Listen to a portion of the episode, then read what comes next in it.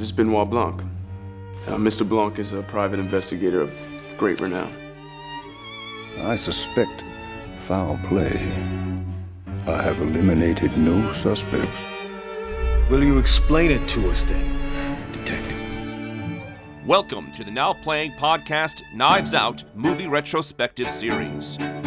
Something is afoot with this whole affair. I know it. I believe you know it too. Hosted by Justin, Welcome, gang. We got a great weekend. Arnie, I cannot overstate my gratitude to be here. and Stuart. Crew, we've arrived. Disruptors have assembled. This episode will contain detailed plot spoilers and strong language. Now, um, I'm going to record this just to make things easier. We hope you enjoy the show. All right, when's the murder mystery start?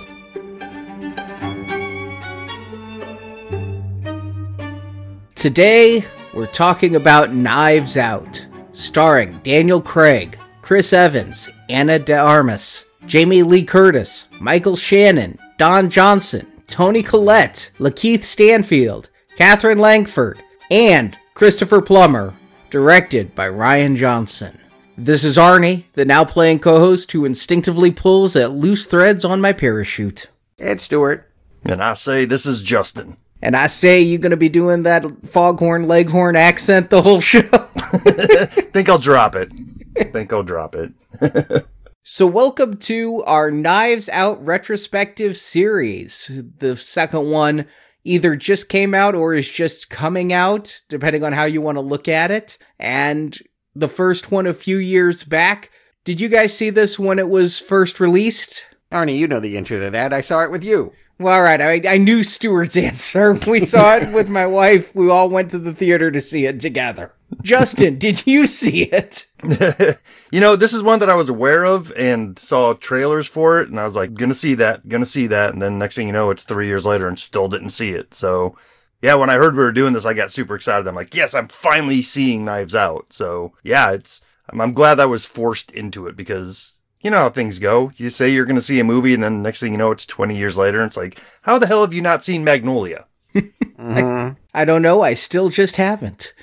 it's good though. I was glad we were able to have a newbie to this series on this. I always like it, especially with mysteries, to have the fresh perspective. Yeah, I'm coming in green. And it was kind of weird, Arnie. Like, you know, we talk all the time about movies, but rarely do we sit down and watch them together. And even rarer still does it feel like we go to see a movie just because we both want to see it and not because we were going to cover it for the show. There was no thought of that. Like, we were just like, wouldn't it be fun to go see this thing that kind of looked like Clue? That was my thought, was, you know, for our generation, the reference point for a drawing room murder mystery is the flop 1985 board game adaptation movie that I always loved. Saw it in theaters, and we, you know, maybe one day we'll do a proper podcast review too. But that was my thought going to Knives Out. My wife has always been a huge fan of the Clue movie, so I didn't have to twist her arm too much to have her sit down and watch this movie with me. So that was the selling point I used too. I'm like, hey, it looks it looks like it could be a modern day Clue. That is weird though. That that's the closest thing we have, isn't it? Is a parody of the murder mystery genre. I saw Clue in theaters, love Clue. It's where I was introduced to Tim Curry. My favorite Tim Curry performance to this day is still Clue. And I find myself, even back then, the reason I saw Clue is I like mystery movies. I like trying to figure out the mysteries. I like trying to be smarter than the filmmakers. Can I catch them in what they're trying to do and figure it out beforehand? But since Clue in the 30 years in between, it doesn't feel like we've had a whole lot of Agatha Christie esque movies. We've had lots of mysteries and thrillers, but sexy ones, right? Like Sharon Stone spreading her legs. Like this genre, the way that this movie is taking it is very old fashioned. The idea that we're going to get this large cast of characters, stick them in a house, and have, you know, it feels like a play. I mean, Agatha Christie, a lot of her works did succeed on the stage. That can be hard any old genre can be hard to revive. And yeah, while we might have had many mysteries and thrillers, this one felt old fashioned, retro. And that was, again, part of the fun. And maybe due to the success of this movie, I, I recently saw a Netflix movie, I believe was Netflix or HBO Max, one of the two, called See How They Run. And it's kind of, you know, it's an ensemble mystery based around an Agatha Christie play. And it's set in the 1940s. Yeah, so they're trying to capitalize on this movie. And I guess it is being brought back a little bit by Kenneth Branagh. He did the Murder on the Orient Express and the Death on the Nile. Yep, there'll be a third one next year. Maybe we'll cover it. But yeah, something that I always kind of liked, but I realized a lot of my passion for it did come from books and stuff. Like, I feel like Choose Your Own Adventure, uh, part of the inspiration for this movie. I don't know if you remember Choose Your Own Adventure number eight, Arnie, but it was Who Killed Harlowe Thrombey. I had like the first 24 of them, but I don't remember number eight specifically. I also think I came to mysteries through books, but I was more the three investigators and Encyclopedia Brown than I was. Mm-hmm. Encyclopedia Brown Club, man. Hell yeah. oh, yeah, for sure. yeah. He's never gotten a movie somehow. It's a damn shame. Mm. But I was also a fan of this director. Another inclusion in the book is Brick, the debut feature of Rian Johnson that kind of announced that he's really super into hard boiled noir detective kind of retro affairs. He also made another caper, Brothers Bloom, that I really liked. And then, yeah, he got mixed up in sci fi and his name got really tainted with that Star Wars movie. The best of the sequel trilogy, so I don't know why his name would be tainted other than the sequel trilogy itself is tainted, but. I mean, you can say that if you want. I think it's the worst Star Wars movie I've ever seen, but at least live action. I was wondering if we were going to get into a relitigation of that, but I think it's best to skip over that, right? Mm. I mean, this is this is his first movie coming off of being the Star Wars director, so right. You want to talk about knives out? People were out to get this man, and he turned it all around with this movie. I was pretty convinced this thing was going to flop. It just didn't feel like the kind of thing. Again, it was so old fashioned. People aren't going to get this. But boy, was I wrong. They opened it around Thanksgiving, and I guess people were in the spirit of hating their families. This thing made 165 million at American box office alone. Yeah, it was a rare hit of a medium budget film on an original concept. You just don't get those much anymore. Also old fashioned, kind of like the movie itself. Mm-hmm. And Oscar nominated too. It was up for original script. It had absolutely no chance of winning against Parasite. The right film won, but it was considered very clever in its staging. And again, uh, just a, overall, a really big phenomenon that I think surprised everyone in 2019. Yeah, I expected it to be good going in. I mean, there's a reason why I just wanted to see the movie for fun. I don't do that if I think it's going to suck. But I didn't expect it to hit wide with audiences, especially with Rian Johnson at the helm. God knows he's a Twitter pariah. And he was supposed to be doing his own Star Wars trilogy. Remember that was announced after The Last Jedi came out was Rian Johnson working on his own Star Wars trilogy. The Last Jedi is his last Star Wars. We all know this. You might have believed that. Eh. I have to believe it has something to do with this huge ensemble cast. I mean, anybody and everybody would be able to find at least somebody they like in this movie. You know, I mean, I'm not a huge fan of everybody in this cast, but I can pick out two or three people. I'm like, oh yeah, I'll go see a Chris Evans movie just to check it out. Oh, absolutely. This cast is huge. Jamie Lee Curtis, Chris Evans, Michael Shannon, Toni Collette, plus pulling in some people who I'm like, where have they been? Like Don Johnson. Mm-hmm. He had been making some good little noir films on the indie scene, but yeah, this one kind of reintroduced him to mainstream audiences. And I, I, guess you could also point out that the fact that Daniel Craig was, you know, still riding high as 007. Uh, those movies weren't coming out very fast and you know we were all waiting i think for at this point for the bond movie to come. This felt like i don't know. It didn't feel like bond but it felt like an opportunity to see him do something while we waited for bond. He was my one point of trepidation. I mean i like him as bond in other things kind of iffy on him. And that accent, when I saw it in the trailers, I'm like, is that supposed to be intentionally bad? Is he really going to be doing that the whole movie? I just wasn't sure him attempting a southern drawl was really the right way to go. Admittedly, I feel like I like Daniel Craig as Bond when he tries to do comedy. Hmm, you know, there was a really good caper film, Lucky Logan. He was the weak link for that for me because he tried to be so big and funny. I know what you mean. Good movie, though. It's like Ocean's Eleven. Agreed. So let's find out if this is a good movie. Arnie, give him the plot. We'll get into Knives Out. Harlan Thrombey is dead. The wealthy 85 year old author, played by Christopher Plummer, died of an apparent suicide, cutting his own throat. But if it's so cut and dry, why has famed private detective Benoit Blanc been hired to investigate the death? And Blanc, played by Daniel Craig, was hired anonymously. So who hired him? It turns out there's more to Harlan's death than a simple suicide, but who was involved? It seems everyone had a motive to murder the old man. Harlan had confronted his son in law Richard, played by Don Johnson, about an affair he was having, cheating on Harlan's daughter Linda, played by Jamie Lee Curtis. Harlan's son Walt, played by Michael Shannon, had just been fired from running Harlan's publishing company. Harlan's daughter in law Joni, played by Toni Collette, had just been cut off financially after Harlan discovered she was stealing from him. Yet, with all those motives, the one who's literally covering her tracks is Harlan's nurse Marta, played by Ana de Armas. The night of Harlan's death, she had mixed up his drugs and given him a lethal dose of morphine. To protect the innocent nurse from an honest mistake, Harlan quickly killed himself. It may have worked, but the pressure on Marta increases exponentially when it's revealed Harlan had changed his will, writing out all his children and leaving his substantial estate entirely to Marta. Marta confides all this to Harlan's grandson Ransom, played by Chris Evans. Ransom offers to help in exchange for a cut of the inheritance. Also, someone is blackmailing Marta, but neither she nor Ransom know who it is. Following the blackmailer's instructions, Marta discovers the blackmailer was Harlan's housekeeper, Fran. Marta comes upon the woman dying of a drug overdose, Marta's medical bag laying close by.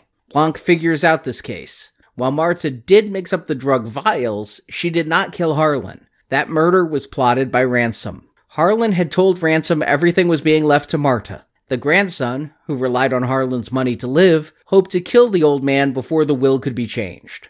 Ransom snuck into the house and switched the drugs so that Marta would give a lethal dose of morphine. So when Marta accidentally switched the vials, she actually gave Harlan the correct doses. Ransom realized if Marta was convicted of killing Harlan, then she'd be forced to renounce her inheritance. So Ransom not only leaves clues that Marta killed Harlan, but he also framed Marta for Fran's murder and was the one who anonymously hired Blanc to come and expose Marta. While all of Blanc's evidence against Ransom is circumstantial, Ransom, in anger, confesses to the murders and tries to kill Marta. Ransom is arrested and Marta gets the inheritance despite the objections of Harlan's angry children and grandchildren as credits roll. And one thing I always love, I talk about it a lot on these shows, a sense of location. You give me like a cool place, art direct some anywhere, and it could be the most cut and paste kind of story, and I'll just enjoy looking at all the bric-a-brac on the walls. When we start here,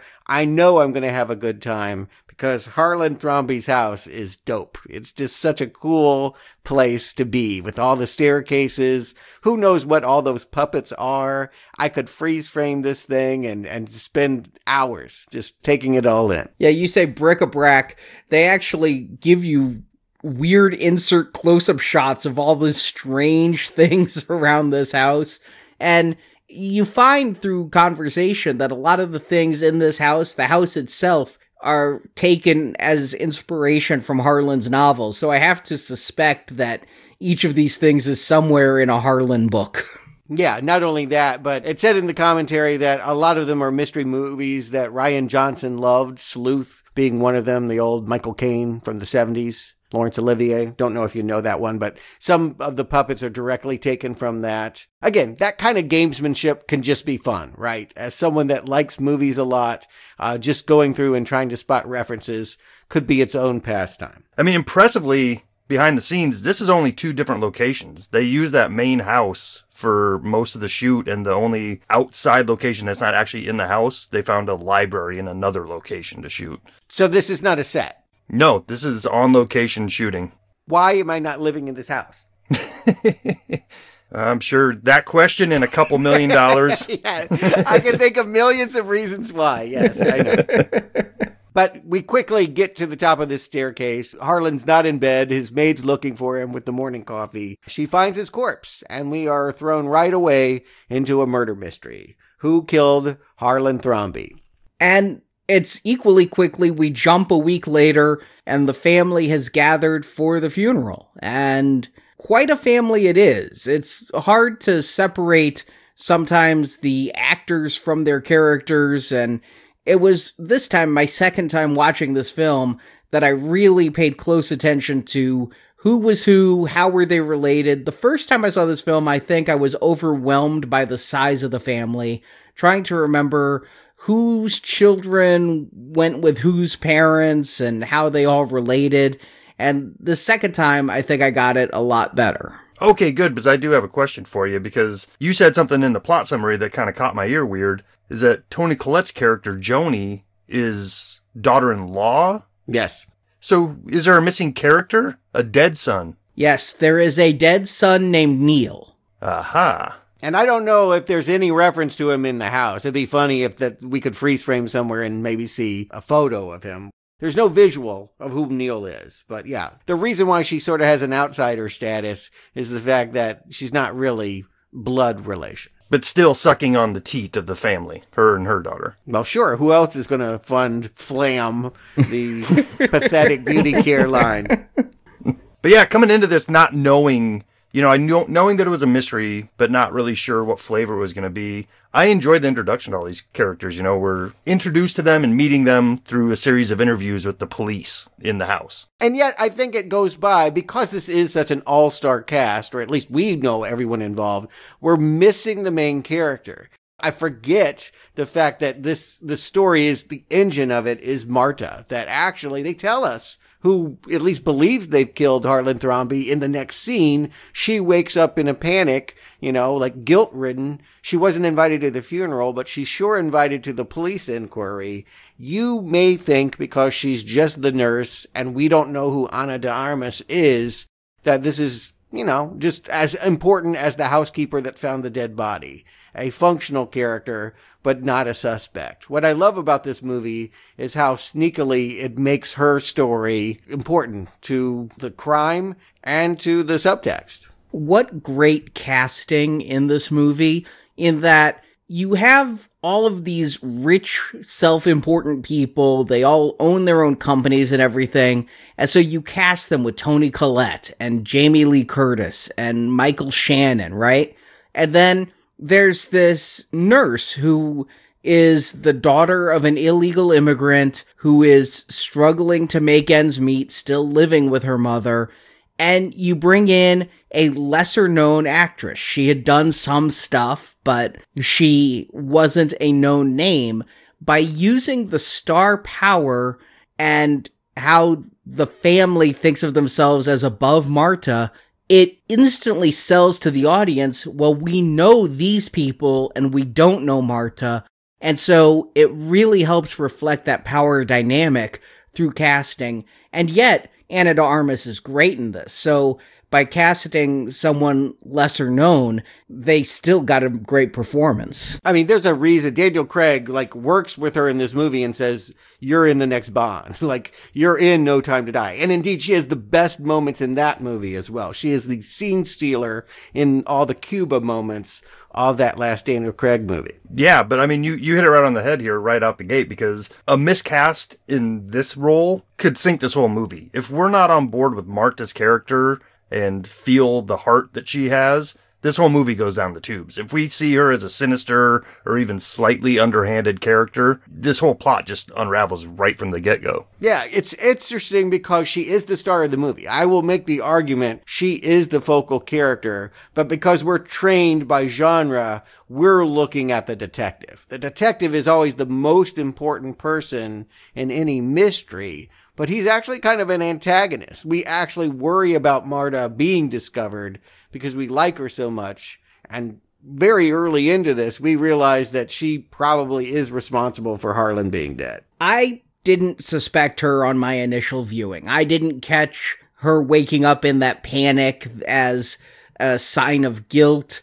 And it's revealed pretty quickly on during these police investigations in the first half hour. She starts acting in certain ways that perhaps an innocent person wouldn't. But there's so many characters we're being introduced to. And I also just love the editing of this film, how we cut back and forth between the police interviews and you'll get something like Jamie Lee Curtis's character of Linda saying, I'm not going to spill the family secrets. And then you immediately cut to her husband, Richard, played by Don Johnson, spilling the family secrets. I mean, the one thing I want to drive home about this movie is it is funny. In addition to having a murder mystery, it's not poking fun at the murder mystery genre the way Clue does, but it's certainly poking fun at family dynamics and it's certainly going to be light-hearted fare. And the first time I saw this movie, I think I had a smile on my face the whole time because there's constant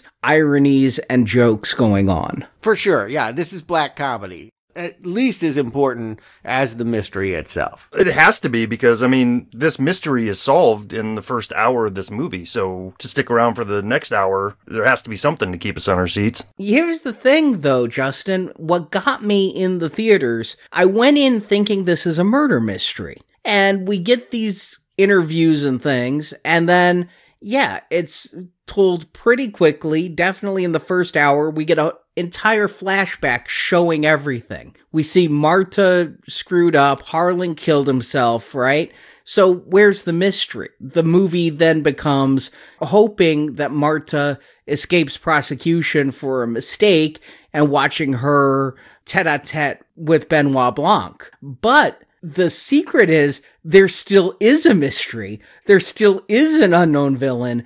It is a murder mystery that pretends it's not. Mm-hmm. And so many villains. I mean, I do think that the sense is maybe only one person has done the murder, but everyone's guilty, right? Everyone here deserves a knife in the back or is going to put a knife in someone else's back. We have what, about four primary suspects as we get started here. We have sort of the generic detective, the one that's going by the book, and the one who is very much willing to say that yes, this is a suicide. We know what happened. This man slit his throat. There's the knife. There he is in bed. There's no reason to conclude foul play.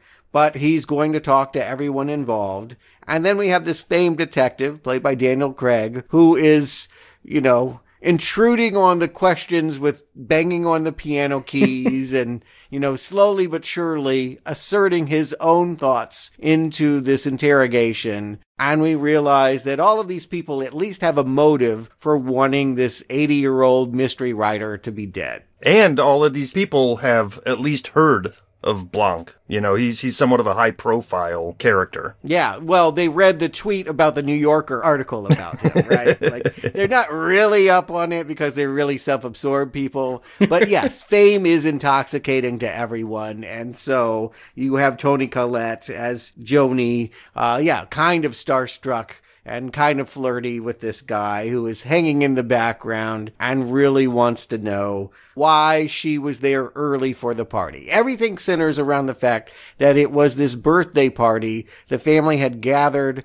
to celebrate a man who had sold a lot of murder mystery books and he goes to bed, wakes up dead. Who could it be? Toni Collette, I think we are to suspect her because, yes, as you stated in the plot summary, Arnie, she was double dipping. She was kind enough to be getting paid, even though she wasn't blood relation. And I think it had been at least 15 years since her husband had been alive. So not every family would think that she was entitled to something, but they kept throwing money at her and her daughter. And she betrayed that trust. She double dipped and had two different accountants drawing the same amount so that she got paid twice as much and that caught up with her. I guess, Stuart, do you really think that we're to suspect her, or is it the way the movie's playing that they offer her motives first? I think in any good murder mystery, you want to have a variety of people that could have done it. And yeah, she's got a different energy than everybody else. Like she feels more liberal. You know, some of these people have really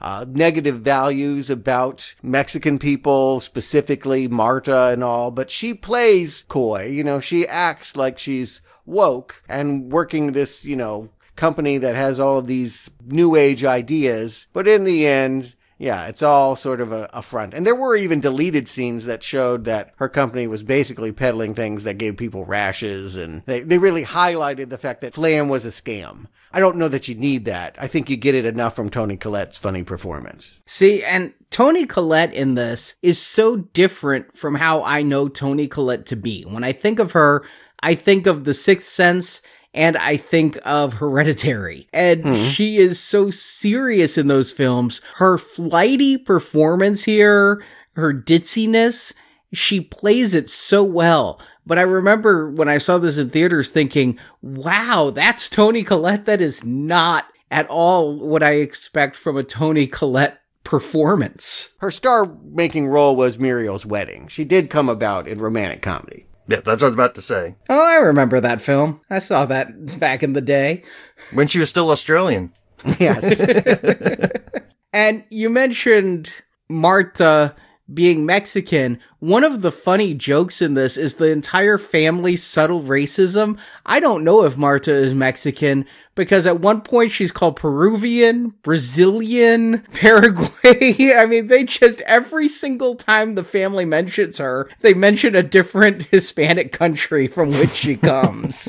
yeah, because when Marta shows up there for the questioning, everyone is telling her, oh, you should have been at the funeral. I was in your corner. I was outvoted. Well, if everybody wanted her there, then why wasn't she there? I think it's obvious. The fact that they pretend to know her but don't, you know, the daughter gets indignant that someone calls her the help, but later will abuse the knowledge that her mother has a legal status against her. Uh, yes, these people have knives and they will stick it into your back when you're not looking. But of course, they want to seem like compassionate people. Oh, I mean, yeah, I mean, it's right there on the screen that another aspect of this movie is a dagger in the heart of neoliberalism. I mean, it really is just kind of taking a swipe right at the people who will say the right things in the right places, but they act a completely different way when you're not around. So, I mean, such is family, right? And and you see it turning on each other. We see that in that Jamie Lee Curtis's Linda is saying, "I took my millions and built a realty company from dad," whereas my brother Walt, played by Michael Shannon,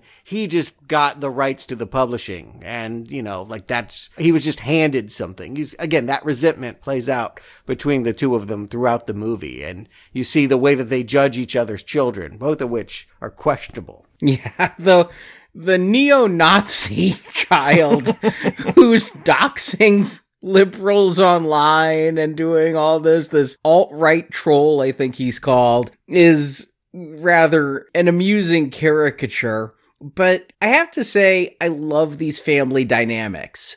Not to get too personal, but I feel at home with these people. I could be hmm. related to them.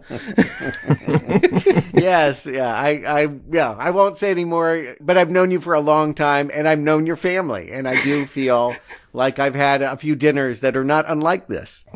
I mean, it feels like dinner with the Tenenbaums. Just you know, no Prozac needed this time. I mean, it's it feels familiar in a way, yet everybody on screen is bringing it to their characters. You know, I mean, I'm we've already talked about a lot of them, but so many people in this movie aren't American and they're doing heavy or non-existent American accents throughout this movie. Toni Collette is Australian. She's gotten good at hiding that. Daniel Craig is British and doing a southern draw and several other characters here are acting out very nicely with these vocal performances. Yeah, I like the cast. And just to round it up, just to call out the other suspects here. So Walt is a suspect because he wanted dad to sell the publishing rights, right? Movies are where it's at. I think it's funny that he says that we got a deal at Netflix because this movie's sequel is going to be made by Netflix, but basically dad is firing him. And so that's the motive, right? You're no longer going to be in charge of something that you never had the right to control. You know, that was the way dad puts it. I wrote these books, not you. Why are you even saying what should happen to them? Ouch. Okay, that's a reason to kill, certainly. And then, yeah, maybe Linda doesn't have a good reason. Jamie Lee Curtis seems, you know, innocent enough, I guess. She wouldn't want her dad dead anyway.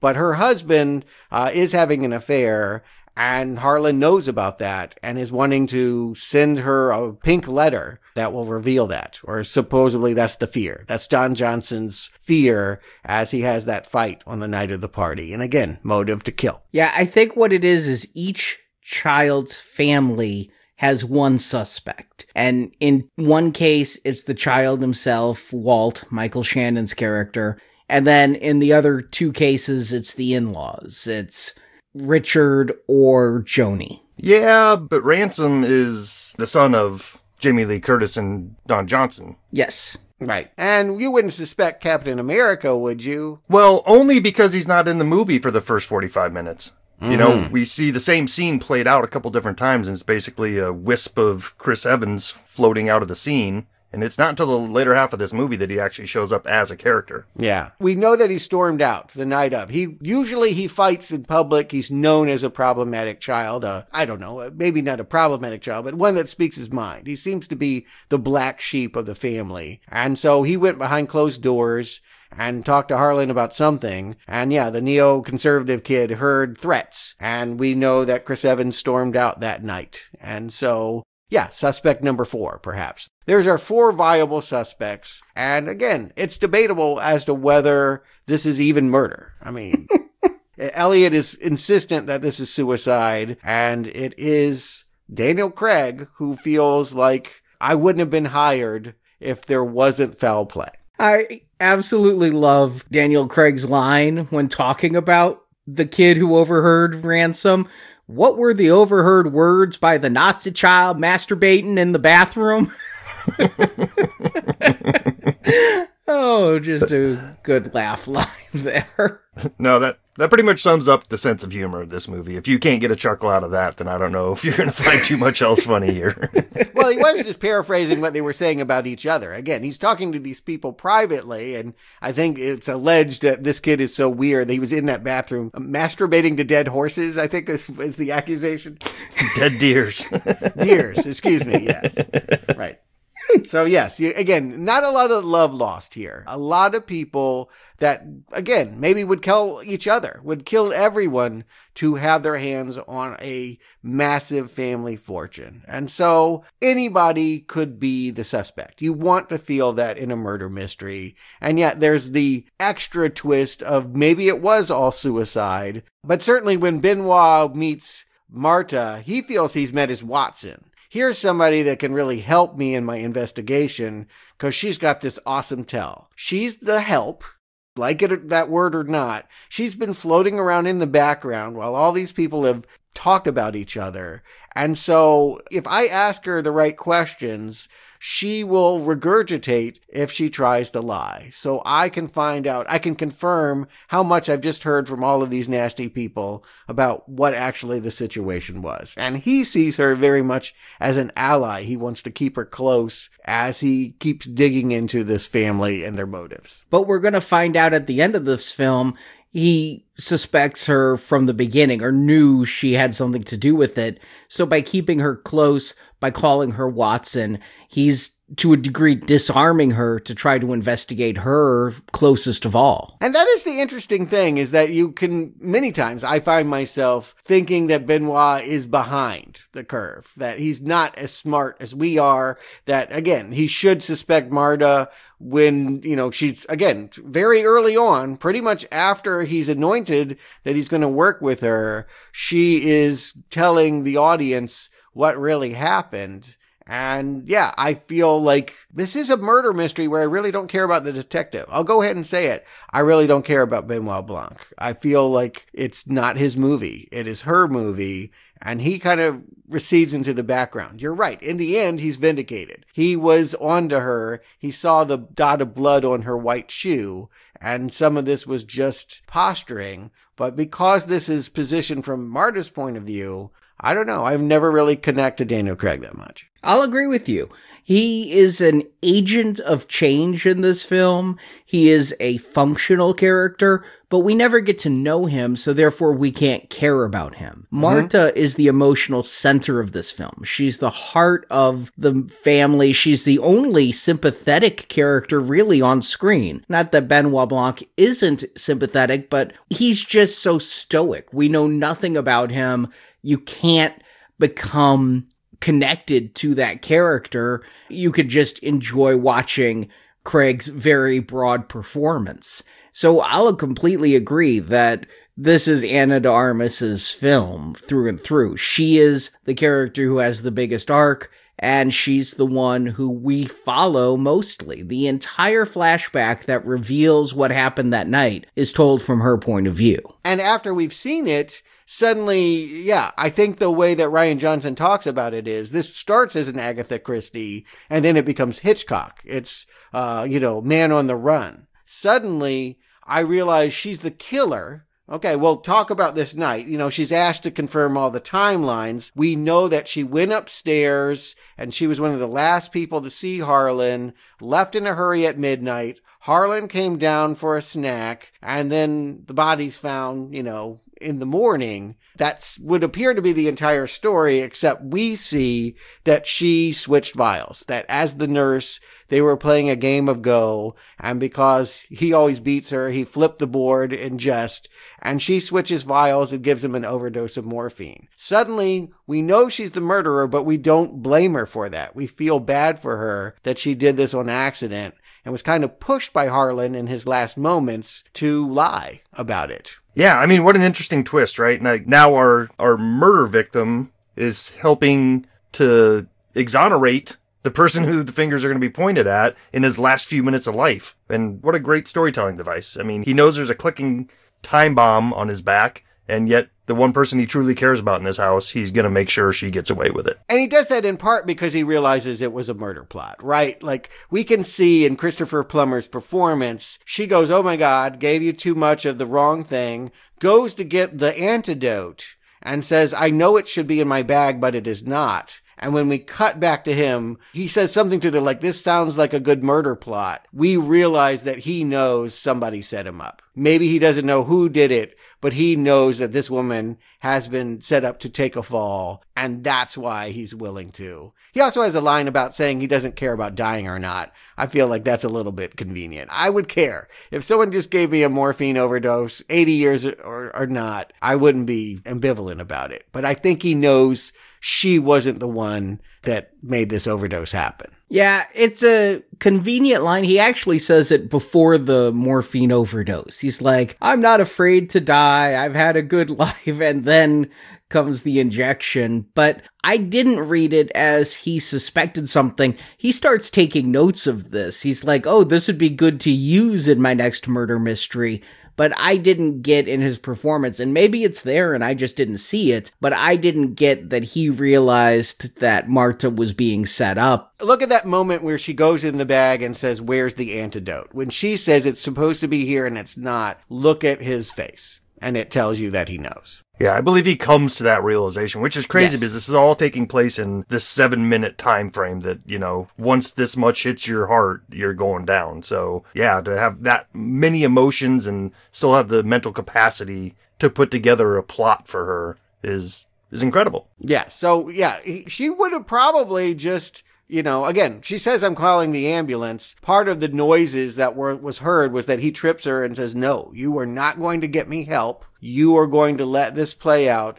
This could be very dangerous for your family. Not only could you go to jail, but because your mother is undocumented, she could be deported. Your whole livelihood could be disrupted by this plot that, again, I think he knows is someone else's. So it raises the question, when did he bequeath everything to Marta? That was not that long ago. When Frank Oz shows up to read the will, I think he says it was a month ago. Mm-hmm. Yeah, and maybe it's just that he realizes that none in his family deserve it. I'm guessing, or maybe it is because you know Ana de Armas is cute, and he she's the only one that seems to want to play with him and and spend any time with him. Everyone else is out to use him or want something from Harlan. You know, I guess we're to see that this is maybe spite or maybe just an old man with a crush. Well, we do see in some flashbacks the relationship they have. Like she's really the only one who is there and who cares for him. Everybody else is there because they want something from him. So, yes. So it was set in stone, and, and in fact, that's why this switcheroo has happened.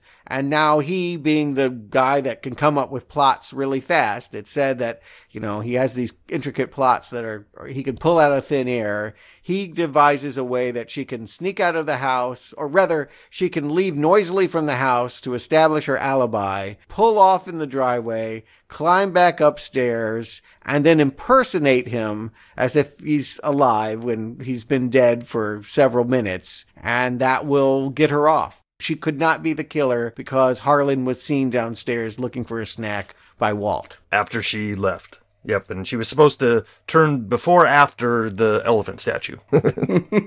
Which sets up the idea that, well, we're in a murder mystery, so now we know who did it, but there's still clues to be found, like a broken trellis piece, and there's videotape evidence of her not leaving when she said she did. And if this were like the second or third Benoit Blanc movie, we might suspect that he's on to her. But because this is the first, we don't know how good he is. Again, the accent, the way that he's playing, he might be a blithering idiot. Like he feels like a blithering idiot sometimes. So maybe she can get away with this. I find myself rooting for Marta to like throw away the trellis that broke under her foot as she was climbing up the house when the dog comes bringing it, or stomp over her muddy tracks. You know, they're still, the security cameras is still in VHS. Uh, She doesn't do anything to that VHS, does she? She has a little magnet that she pulls out of her pocket. It's like shaped like a piece of fruit. Mm, like a fridge magnet. Yep.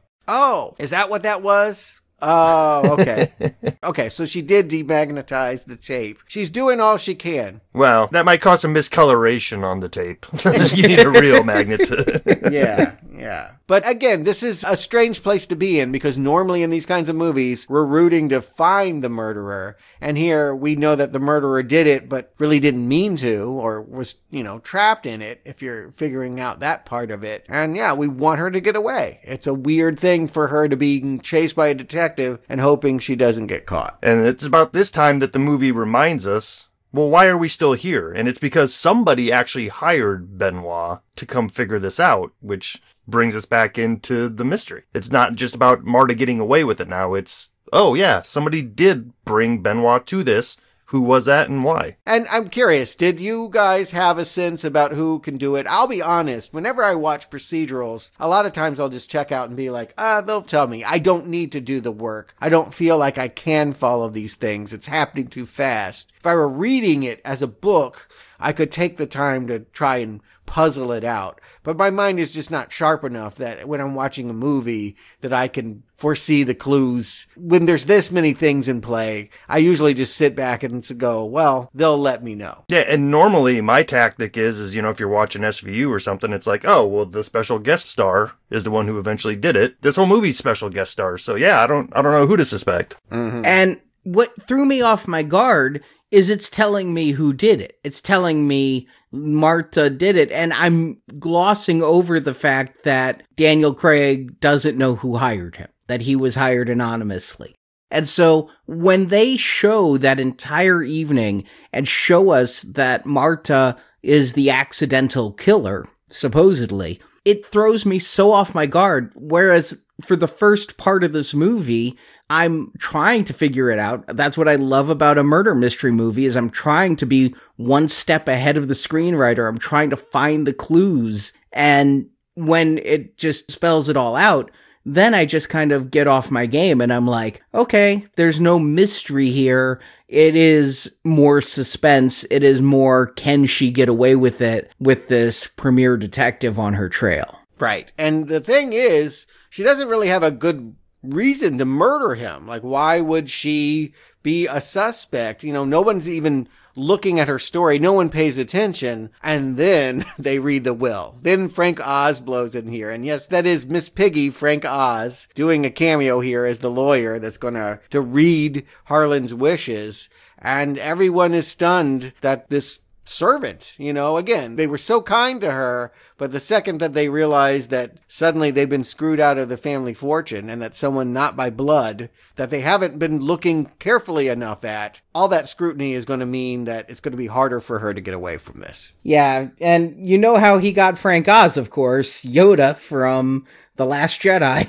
Oh, I didn't put that together, but okay, makes sense. I just know that, you know, Rian Johnson, if he enjoyed it in childhood, he tries to find a way to put it into the movie. So yeah, now suddenly we're looking at Marta as somebody with a potential motive, even though we know that she didn't do it. Unless the flashback that we've been shown is somehow a manufactured memory or, you know, trying to throw us off the scent. Are we now supposed to, as an audience, be looking at Marta, possibly? Are we looking at Chris Evans? Let's just jump to the end. I think with a name like Ransom, the fact that he is so dark and sinister and stormed out, this is about the time where he comes back into the picture. He was at the will reading, even though he knew, and this is the irony, is that he came there knowing he had been cut out. That was what the fight had been about the night of the birthday party. But maybe he just came there to watch all these people get really angry about the fact that they can't take their own advice. They told him he'd be better off without his inheritance, but boy, they don't feel that way about themselves when it's read aloud. And he grabs Marta. You know, he whisks her away to a bar, loads her up on beans and whatever that is, knowing she's got that regurgitation tell, and then wants to know the truth. And I don't know if I'm just reading Chris Evans acting wrong or he's doing something, but like, I feel like I should be suspecting him, but then I feel like, is it just because he's playing this so schmarmy? You know what I'm saying? Like everything he does and says in this movie, you're just like, ah, what an ass. I just want to kind of punch him in the face. Oh, I love him though when he's like, oh, yeah, yeah. Up your ass, up your ass, you eat shit, you eat shit, you eat shit. it is just the ultimate anti Captain America role, right? Not only that, but if he were in a family of people we liked, we would see him as the problem child. But if he's having difficulty getting along with these people, who can blame him, right? Suddenly we like him because he's as outsider in his own way as Marta is. So when he proposes teaming up and they can split the fortune together, yeah, maybe that doesn't look like evil calculation. That just looks like make sure the wrong people don't get this money. But Marta knows this is not typical ransom behavior. Even she's just kind of like, this doesn't feel like you. But she gets a call from the family. You know, she had been kind of good friends with Meg, the daughter of Toni Collette's character, Joni. And Meg, you know, is calling being like, you are going to pay for my college, right? Like starting to put the feelers in there. She makes the vague promise that she's going to do right by them, whatever that means. And Meg goes and basically tells the others what she knows about. I mean, she's the only one, I think, that was talking to Marta. And so she knows that Marta's mother is illegal. And now everyone does and wants to use that to their advantage. And even a scene like that where her friend is betraying her, it can be read either way. Like, was she forced to do it by the family? I mean, because as we pan back from that phone call, everybody in the mm-hmm. family's at her back. Like, they made her do that. I don't know if they made her do that or if they were just biting their fingernails with what the result would be because I kind of see all of that family as one cohesive unit at that point. They've stopped their squabbling because now they're all fighting Marta because they all want their cut of the inheritance. yeah, it's, it's unified them. If she gets all the money, then they can all be against her. Whereas normally, if it had been divvied out, they would be fighting over, you got that and I deserve this. So, yes, it's helpful. And we see kindly old Walt come and, and just suggest that maybe she wants to do the right thing as he wields his cane. You know, one thing I did not realize until I watched some of the bonus materials is I just thought Walt had the cane because it looked like aristocracy. Like I look old money when I walk around with a cane. But he's got a broken foot. And there was a deleted scene where some kind of loan shark had actually, he's in debt. So he's desperate to get more money than he's been given. ah, I didn't realize that. I just took it as a character affectation that he had something wrong with his leg. I didn't get any of that foot thing. But, it, you know, there's just so much Mhm. character here with Yeah. every single one of them. That one of them has a cane, didn't blink. I mean, so much character and so many characters. Like we haven't even mentioned that Harlan's mother's still kicking around this house. You know, she she's seen quite a few of these things. You know, she she actually sees who eventually is guilty of this. You know, she saw Ransom leaving that night, and she said it out loud earlier in the movie. I love it when they ask how old is she and they're like we don't even know because Harlan was 85 and this is his mother. So that puts her at like what? At least 103? Triple digits. Yeah, triple digits for sure. And yeah, well, of course, that's going to play into senile jokes that when we see Marta trying to leave through the slapstick of that, she winds up, you know, she's told, don't be seen by anyone. She winds up straight dab in the middle of the, of the window where this old lady's looking out. And what does she say? Ransom? Is that you? You know, so we just think doddering old woman, uh, nothing to fear here. But yeah, you're right. She has actually seen something that has already transpired. This is a valuable clue that she's offering. With all this backstabbing, you may forget, it get lost in here. There's one other character trying to get there. It's Fran, the housekeeper from the opening shot, has been sort of hanging out. She's kind of friends with Marta, and she is behind well, sort of. Let's break down the fact that all of a sudden Marta is getting a note in the mail, being blackmailed, saying, I have a toxicology report and I know what you did switching to vials. Yeah, just the top half of it though, just enough information to show her that she's gotten a toxicology report and that it's for Harlan. So she doesn't know what the toxicology report came back with or what it says, but it feels like blackmail. We can assume because her guilty conscience, she never doubted that she gave the wrong dosage. So it will be a pleasant surprise to realize that she was a good nurse and did the right thing. And we're not supposed to know it was Fran. We just know somebody is blackmailing Marta. And seeing this the second time, I remembered Ransom was the main villain, but I didn't remember the details of this blackmail plot. And so I'm thinking that Ransom is the one doing the blackmailing for the sake of manipulating Marta, but it's really like he's passing it on. Fran is trying to blackmail Ransom, who's then passing this header on and passing the meeting stuff on to Marta in an attempt to frame Marta for Fran's murder.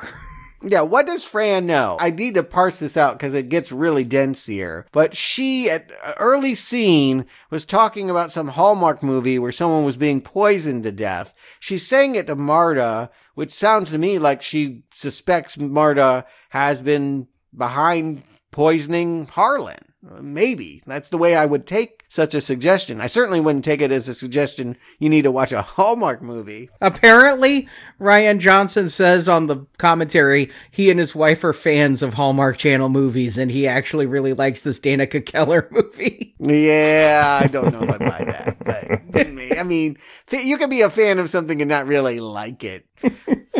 You know, there's other ways to in- appreciate things. We have our brown arrows, right? Yeah, that's true. right, but so Fran has a friend at the toxicology. She's looking into this at least. But what we will find really late in the movie is she believes that Ransom did it because he was the only one not at the funeral snooping around looking for the vials and, and all of that stuff. She caught him because she was a housekeeper. And so that's why she was doing this investigation. She was trying to tell Marta, I think it's Ransom, right? Right. Okay. Yeah, and Arnie, you said possibly trying to blackmail, but like I'm not sure that that's clear on screen. It might have just Mm. been out of the goodness of her heart, or that she cared for Harlan or whatnot. But either way, it's played so that we're supposed to think that Ransom knows that Marta did it at this point. Yeah, well, Fran sent that toxicology report header to Ransom, right? Right. And says, meet me at 10 a.m. tomorrow. So that's what looks like the blackmail going on there. And then when Marta shows up, Fran is looking at her and goes, You did this. Or does she say, Hugh did this? Because Ransom is the middle name. His first name is Hugh. And so Mhm. they get that little way to play with it. We're thinking, that Fran is blaming Marta when in fact Fran is giving us the answer that it was Hugh. and a little bit tricky filmmaking in in the making of they do actually say that it was said two different ways the first time she does say you second time in the memory she says hugh so it is misdirection in the audio track Cheaters. I don't know if we needed this, but I feel like it helps the movie have some energy in the second half. It gets a really lame chase out of it anyway. I think, what do they call it? The stupidest, dumbest car chase ever dumbest car chase. yeah, exactly. I love it because Chris Evans calls Marta baby driver during this, referencing the recent Edgar Wright film.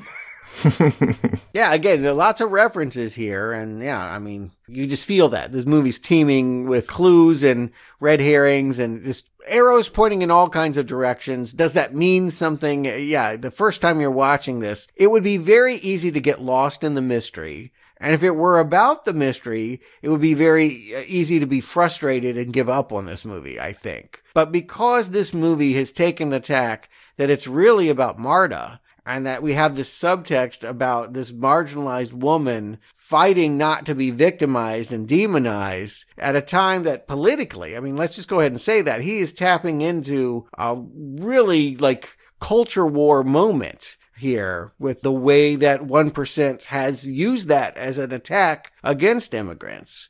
I just feel like, yeah, that story carries the day whatever's going on with who's got what and the toxicology and all the all the gamesmanship that I can't figure out, I am rooting for Marta. This movie works because I know Marta's in trouble and I'm hoping like hell that she doesn't get busted by Benoit. totally agreed i mean I, I said it earlier without the character of marta here and the great acting on screen this could have fallen apart so quickly where you don't care about the mystery, you don't care about her getting away with it, and then you don't care about the mystery that pops up again here in the final third of the movie to find out that there actually is a who done it, but it's not what we thought. And that Benoit has known kind of all along, right? Put a lot of it together. And again, first viewing, he just really did seem kind of like an idiot. And I think there something is even said, he's not much of a detective. She has to find the toxicology report to give him. It's like in Fran's like stash of marijuana on the fireplace. She's like, you're not much of a detective. And he comes back with, well, you're not much of a murderer. Like both of them feel like, yes, in the traditional sense of a murder mystery, they're both lacking what we normally see. But you- you're totally right, Stuart, with your assessment of Benoit here. Like on a first viewing, we don't know what he knows. We don't know if he's a bumbling idiot or not until he points to her shoe after all is said and done and says he noticed that the blood splatter, the one little tiny drop of blood on her shoe, he noticed that right away. So that tells us he's on his game. He's sharp. Mm-hmm. Yeah, the whole time he was on it, but we can forget that watching this movie because Marta seems to be getting away with it a lot, particularly after this car chase. I mean, like they arrest Chris Evans and they're like, "Are you okay? Did he make you do that?" I'm like, "Really?" She was clearly behind the wheel. Like I don't know why he would assume that. She's pushing 55. Yeah, right. Yeah, she's in the economy car that can't go nearly as fast as police, but she can hit the brakes and make turns. And again, it is amusing how like low stakes the car chase is, how easily they catch her, and yeah, how Benoit seems to miss it. Not only does he arrest the wrong person, but then he just lets her go off to some laundromat and find Fran dead with spiders all over her. And he's like jamming out the Sondheim show tunes while the ambulance is pulling up. He seems to be clueless. Right. After a fire at the records place, I mean, things are getting out of control here. So, yeah, I mean, as, as a detective, even the police, you would think the police would be starting to ask, like, hey, what do you know? Do you know what's going on here? Because things are getting out of hand now. Mm-hmm. And you feel that. Elliot is very much wanting to wrap this up as a suicide. So it's kind of amusing that once we get to the climax here, that's exactly what happens. It's like you see Benoit going, suicide. You're not going to be able to try this woman because the attack that they want is if they can somehow pin the murder on her, then she doesn't get any of the inheritance. And so he's, he's going to claim suicide, well, because it's true, but also so that these scheming vultures, this is where we get the title of the movie, is that he talks about their claws and their beaks and their, the blood, the knives out, all of that. He's not going to let these people ruin this innocent woman's life. And things escalate because somebody set the coroner's office on fire. I mean, that car chase was from the smoldering ashes of what had been the coroner's office where the toxicology report came from. Right, making that piece of paper all the more important because it is the only proof of, well, we think it's proof that she gave him too much morphine, but it actually proves that she didn't. And this is where it all kind of gets walked through in classic fashion. This is where the movie becomes old fashioned again. And we have a really long scene of the detective laying out how it went down and why Ransom is the one who's really to blame. And yet, none of it really comes down about Harlan. This whole thing has been who killed Harlan? Was Harlan a suicide? Did Marta overdose Harlan? And because Ransom switched the drugs, we're going to find out Marta didn't give an overdose, but thought she did. If Harlan had listened to her, if they'd called an ambulance, he'd just have been fine because he got the right medicines. Ain't that a bitch? How many novels he could have written, but yeah, he, he just wrote himself out of the earth so quickly here. Again, I have to believe he kind of had an old man boner for her, right? Like, it's more than she was nice to him. Like, I've seen this. Like, sometimes old men lose their heads over younger women. Like, okay, I'll kill myself for you. Yeah, usually they don't literally lose their heads like that, though. They don't cut their throats open, which is a hell of a way to commit suicide anyway.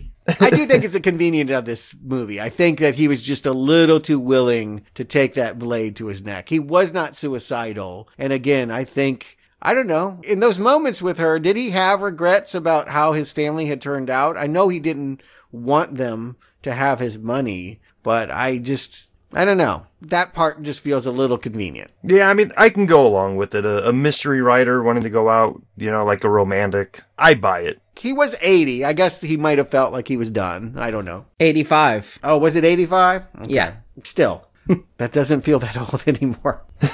But I mean, it should be said that Christopher Plummer's not playing this guy as a skeevy old guy. I mean, he's very demure and put together. If a little flirty with Marta, but it's not not that he's a perv. Yeah, agreed. Yeah, I, we like him and we like her, and now we kind of like Benoit because he's he's figured it all out and he's got the right person. And yeah, we have Chris Evans. Well, trying two different tacks. First, he goes with the privileged idea. Okay, yeah, maybe I gave too much morphine to Fran, but in the end, I got good lawyers. I didn't kill her. I'm going to get away with this. And so, who cares? And this is all because Marta lied and actually held down her upchucking for a while. She gets a phone call and pretends that Fran survived, thinking that she was able to give her the cure in time for the morphine overdose. I just hope whoever the doctor or nurse on the other end of that line had said it real quick and then hung up because what a terrible way. You have to make a phone call to let somebody know somebody died and the person on the line is like oh well, that's great news. Thank you yeah, yeah. But of course, the whole point is everything is so that she can blow chunks in Chris Evans' face. And then, all right, in for a penny, in for a pound. Yeah, if I'm going to go down, if I did kill Fran and now I can't get off these charges as easily as I thought, might as well kill someone else, someone that I really want dead. And it was said earlier, it was a part of their evening together playing Go that this man, he has lots of weird props lying around, but he had a real knife and he had a stage knife. I don't know why, but the wrong one was grabbed. He actually said that about Ransom. He said Ransom's a lot like me as a kid, can't tell a real knife from a stage knife. And yes, on this big wheel of knives, which is a very strange thing and yet such a wonderful visual representation of the title Knives Out. I don't know if all the knives on that wheel are fake knives or just the one Ransom grabbed. But yes, he grabs a knife to stab Marta in the heart and it's a retractable blade. Right. Yeah, it would be too weird to actually kill her. I mean, that would be too dark for this movie. This movie is twisted, but again, I feel like it's rightfully PG 13. It's for the 13 year old that, yeah, has problems with their family, but doesn't want nihilism. It would be awful to see her go down. We want it to be traditional enough that the villain doesn't get away with it. Chris Evans is hauled away in handcuffs while Don Johnson is screaming that he's going to get him off. And we see some more justice happen here as well. This is the pink letter, the one that supposedly was going to tell all the secrets that John Johnson was up to with his mistress. Well, when he broke into the desk earlier, there was no writing on it. I had figured this much out. I'm like, Jamie Lee Curtis talked about how her dad talked in code and you had to know, speak in his language and play his games. And like you said, we all read uh, Encyclopedia Brown books growing up, so hmm Yeah, like this is the way I would want. If I were a mystery writer, this is how I would communicate with everyone. Invisible ink. She gets out her cigar and and lights up, and then yeah, takes it to the paper, and yeah, now she knows her husband is a scumbag. The real mystery is, didn't she already know that? It's Don Johnson. yeah, even without the letter, should she be surprised? I don't think so. hmm And then the final question again: What should Marta do? Does she deserve this house? Does she deserve to sit at the head of this? You know, she's now holding that mug. My house, my rules, my coffee. Like, how is she going to negotiate it? It's kind of perfect that we cut away without knowing her decision. We just trust that she will make the right one because we like her. But yeah, I don't know. Would you give these guys anything? Does she owe them anything? Yeah, I mean that's that's the question, right? Like even Harlan was giving them everything, and that wasn't enough for them. So would you want to continue that cycle? I don't know. I might just disappear. Mm-hmm. Yeah. I don't know. I'd probably leave Walt in place because he knows how to run the publishing company and he knows how to exploit the film rights where the real money is. So Walt at least seems useful. The others, well, maybe pay the college tuition for the one girl who's come to rely on it and seems like a friend, although she did backstab Marta with that phone call. So, yeah. I think the point is that she's now the boss. They're going to have to listen to her. The point is they never did listen to her. They never did consider her. And now she is an equal and they have to, you know, maybe even more than an equal, but they will have to negotiate. And I, that feels like the right choice. I think Benoit is going to leave her there. I don't imagine she's going to be in the sequel, but I guess it could be people trying to kill her next time. Hmm. Not anything I ever considered. I always just assumed that this was a great murder she wrote kind of thing where each one would be Benoit on a new murder. But before we get to the second one, Justin Stuart, do you recommend Knives Out? Justin. You know, like I said, coming into this, I missed it when it came out, and I was always meaning to see it, and I'm glad that I finally got a chance to see it, and actually very pleasantly surprised at how much I end up liking this movie. It hits on so many notes for me. I mean, from the cinematography to the locations to the to the score, the cast is incredible. I can't think of one miscast person here. And the story, you know, if you think you're going in like we've been talking about to a murder mystery, well, that pretty much wraps up in the first one third of this movie. So for a movie to say, hey, this is a murder mystery, who done it, and tell you who done it real early on and keep me stitched to my couch the rest of the time, that's a feat. You know, I can't say enough good things about this movie. I, I really enjoyed it. It's it's got a vibe that is just awesome. It just hits all those things for me, you know. The like I said, the cinematography is beautiful, set in New England in the fall, one of my favorite places and seasons. I want to live in this movie, I guess is what I'm saying. You know, mm. if this if this was a place that you could go to, I'm there. I get it. Yep. I can't give it a high enough recommend. This is probably one of the favorite things that I've sat down and reviewed with now playing. So yeah, this is my highest recommend. Wow, Stuart. Yeah, and you know, uh, it's rare that I have this experience. The last time I think I felt this way was when I watched the original Pirates of the Caribbean in theaters, which is to say that I went in thinking, oh, I might like this, but it's too old fashioned, right? It's like this creaky old thing that nobody's going to get. It's going to fail. Murder mystery, pirate movie, those are bygone eras, right? But no, they managed to tweak a formula and really, all the cliches play for a modern audience. Knives Out really is a very contemporary story. I want to emphasize that modern part, really, because that's, that's the true surprise. It'd be one thing if he just, Rian Johnson said, okay, I'm going to do a retro cute thing where there's a lot of trapdoors and a dollhouse full of murder and vice. I'd be fine with that if it were simply a retro Agatha Christie storyline. But no, there are knives here, and although this movie is fairly bloodless, particularly for a Lionsgate movie, I mean, they cut deep when it's time to talk about culture wars, the politics of Trump, and really all this subtext about the marginalization and demonization of immigrants. Like, after I saw the movie, I'm like, wow, are people going to be cool with this? Like, go woke, go broke. Sometimes those messages uh, you know, get shredded. Like people just end up destroying the movie on social media, but they can't. In this case, everyone's going to be cool with it because of Ana de Armas. Like she is the thing. It's her undeniable charm that really sells us on the character and her plight. She's the heart of this movie. I mean, this cast is all great. Everyone here does a fine job playing caricatures and, and people with agendas. But her story is the one full of surprises. She goes from being the person in the background to being the killer to being someone we're really rooting for to being someone that really administers the justice against these one percenters. Yeah, I just love watching her in this movie. And it's to my sadness, really, to realize that she's not going to be Watson in the next one. Like, I've already looked. I'll, I'll be honest with you. I've already looked at the next one, even though they probably could have gone that way. I'm not sold yet on Daniel Craig, but I'm sold on her. And I'm sure going to miss her next time because I think she's at least 50% of why this movie works. And yeah, it's a great homage to the past. It's got comedy. It's got mystery. It's got political bite. I really do think that it's a very solid recommend. Yeah, uh, watch Knives Out. And three for three. And you talked about the modernization, Stuart. And one of the things I absolutely love is this film's incredible attention to detail.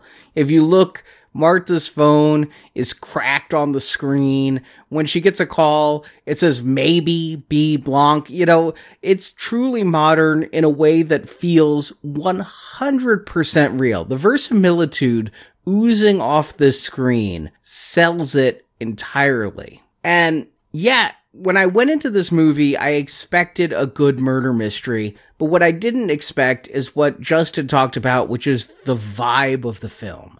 The fact that it is so amusing with the family attacking each other just so viciously and so cutting and just the true awfulness of these people when the Nazi child calls Marta an anchor baby. I mean, it's just these horrible things that they're saying, and yet because they're playing it broad, it's funny because you're laughing at the Nazi kid. You're not supposed to American History X this and really believe that that kid is going to be dangerous in any way. And yeah, this film has amazing performances across the board from the most minor role up to Ana de Armas. I can't say enough about the cast, but really, the hero of this film is Rian Johnson. If you look at the writing, this is one tight script. The way the plot unfolds, when things are revealed, is counterintuitive, telling us about 45 minutes into the movie, Marta did it all, and then still saying, okay, there's an hour of movie left, that could really run the risk of getting an audience bored. And I'm never bored during this film. It constantly keeps me engaged and amused. And yeah, I don't think the first time, I can't really remember, but I don't think I knew Captain America did it. And that's a nice twist as well. So yeah, it's a very strong recommend. And to me, Knives Out isn't a person, it's a vibe. And even though I just expect it's only Daniel Craig back for the next one, if they can keep this vibe, then I'm up for as many of these as Rian wants to make. Yeah, it's certainly a rebound after what I will call the stumble of Star Wars. And again, it really looked like his career might be over with that film. And now there's a new direction for him, for James Bond. That movie made close to a billion dollars. And yet, you're the only person I know that talks about it glowingly. I like it, but it's not a creative triumph like this movie. I feel like he got all of the frustrations of being told no by a bigger entity on Star Wars out with this movie. This feels 100% like Rian Johnson's baby. Yeah, and again, just like it connects. Whereas you might like, all right, um, maybe millions of people like Last Jedi. It's compromised, right? Like you don't love it. It's not your favorite Star Wars.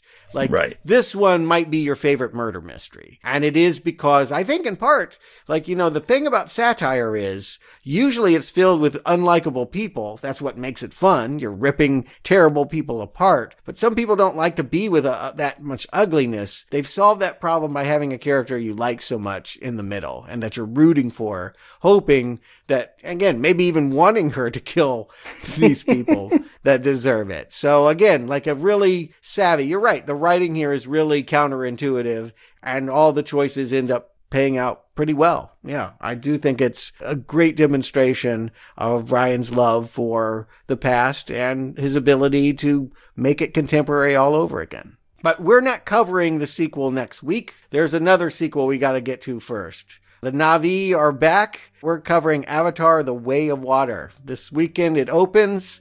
Wonder if it's going to be as big as it was, what, 13 years ago? We'll have to see. And then, yes, over Christmas weekend, the sequel Glass Onion debuts on Netflix. It's probably how most people are going to watch it. But we're going to the movie theaters and we will be there shortly thereafter to review that second Knives Out mystery, Glass Onion, two weeks. Meanwhile, this Friday, if you haven't donated to Now Playing's Fall Winter 2022 donation drive, now is the time. We are starting our gold level series, A Hundred Years of Dystopia, showing that bleak envisionings of the future have been with us since the dawn of cinema, and we are reviewing the oldest film Now Playing has ever reviewed, the silent film Metropolis, as our first in this dystopia series. I'm sure you may not know the movie, but I'm sure everybody knows the robot, right? The flapper girl that's gonna.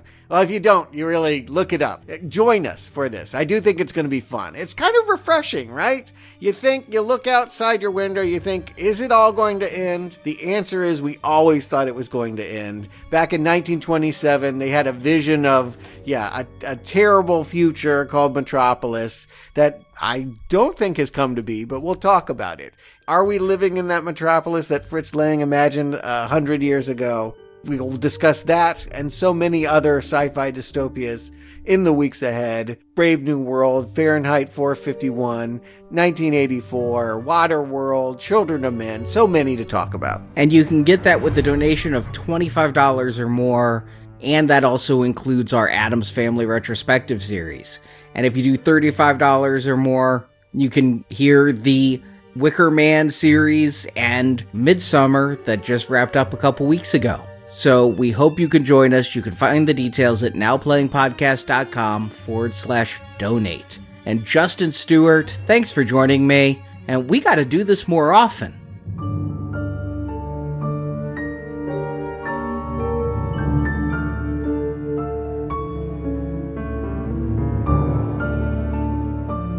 Strange case from the start. A case with a hole in the middle. A donut. I feel the noose tightening. One central piece, and if it reveals itself, the fog would lift.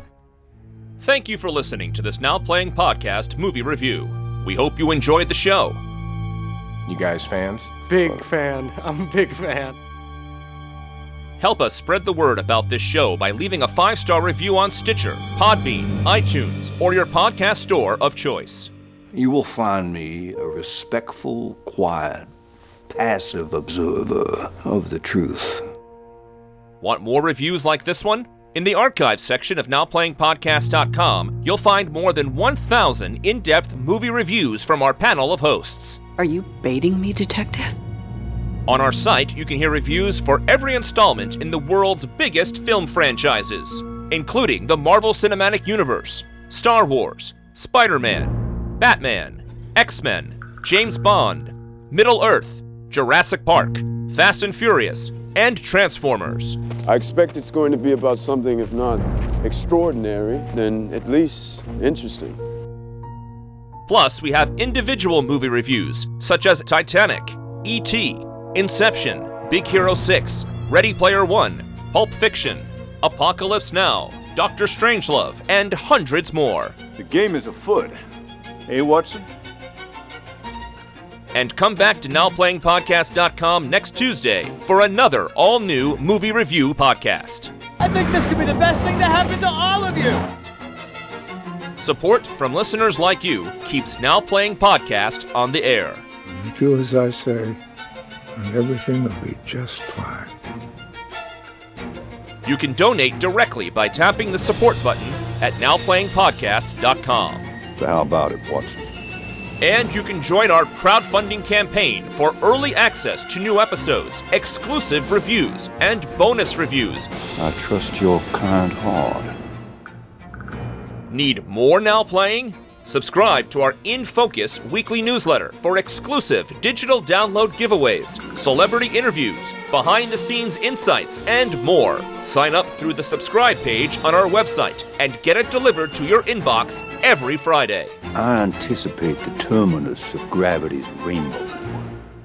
Now Playing Podcast is produced by Arnie Carvalho. You know, this is an interesting and efficient method of murder. Associate produced by Jason Latham. My presence will be ornamental.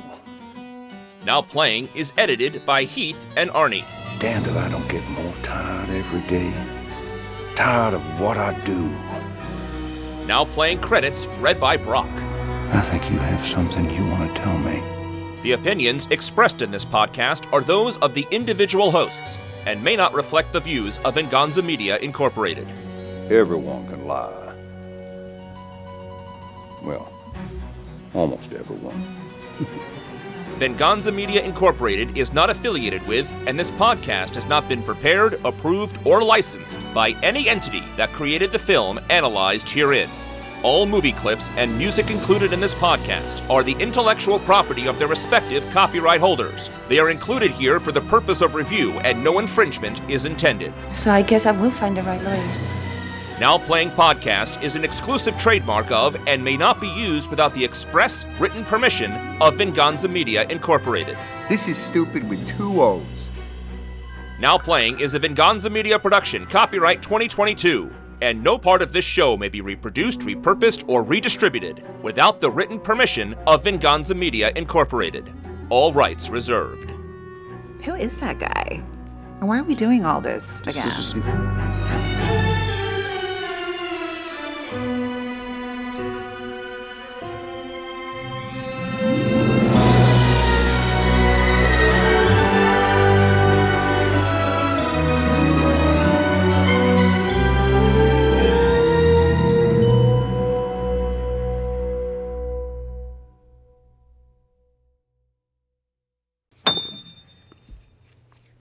To go see this thing that kind of looked like Clue. That was my thought. Was you know the flop 1985 board game adaptation movie that I always loved. Saw it in theaters, and maybe one day we'll do a proper podcast review too. But It's in the book. no, it's not. It's not in the book? No. I thought I put it in the book. Okay. Did you? Maybe you did. I'm trying to think. There's not a there's not an illustration for it. No, there's no art. Yeah. You did write a review of it though. Now that I think about it. Weird. I don't know. We're covering Avatar The Way of Water. This weekend it opens. Wonder if it's going to be as big as it was, what, 13 years ago? We'll have to see. Hey, they fixed the font issue. That's all I know. I don't know what that means. Look it up. James Cameron talked about it. He loves that font. As a graphic designer, I can say somebody got paid to type Avatar in papyrus font 13 years ago. And Mm. it's driven me and many other people in the graphics community absolutely crazy. Yeah. Cameron says he loves that font and loves that title in it. Off the shelf font choice. I've heard a lot of complaints about Avatar, but never about fonts. Okay, you're, you're opening my eyes. But uh,